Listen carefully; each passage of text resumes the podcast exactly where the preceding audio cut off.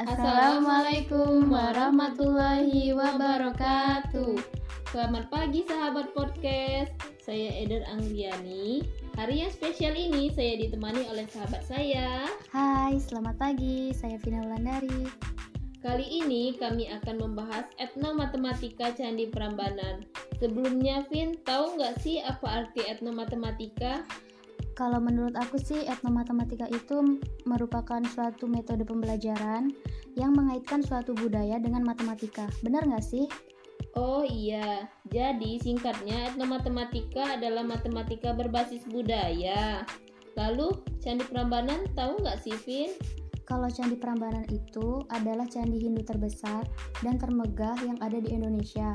Letaknya berbatasan antara Yogyakarta dan Jawa Tengah. Ada hal-hal yang unik dan menarik loh yang dapat kita lihat di Candi Prambanan ini. Apa itu? Seperti artefak, candi, dan arca Roro Jonggrang. Nah, di artefak itu kita dapat melihat seperti relief, ornamen pada candi yang penuh dengan sejarah.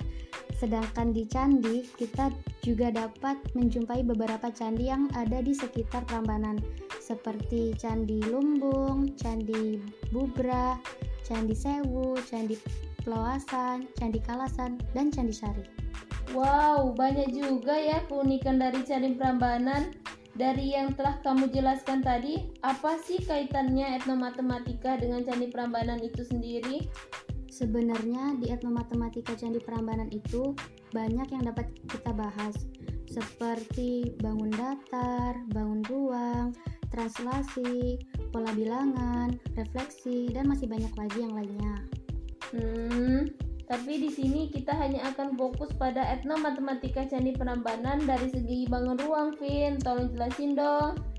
Nah, untuk bangun ruang adalah bangun tiga dimensi yang memiliki volume. Bangun ruang yang dapat kita jumpai di Candi Prambanan berupa kubah yang berbentuk limas, kubah yang berbentuk kub, kerucut, dan dinding candi yang berbentuk balok. Oh, jadi mengenal bangun ruang itu sangat asyik ya, karena kita sering jumpai dalam kehidupan sehari-hari. Nah, gitu sahabat podcast yang dapat kita sampaikan untuk episode kali ini.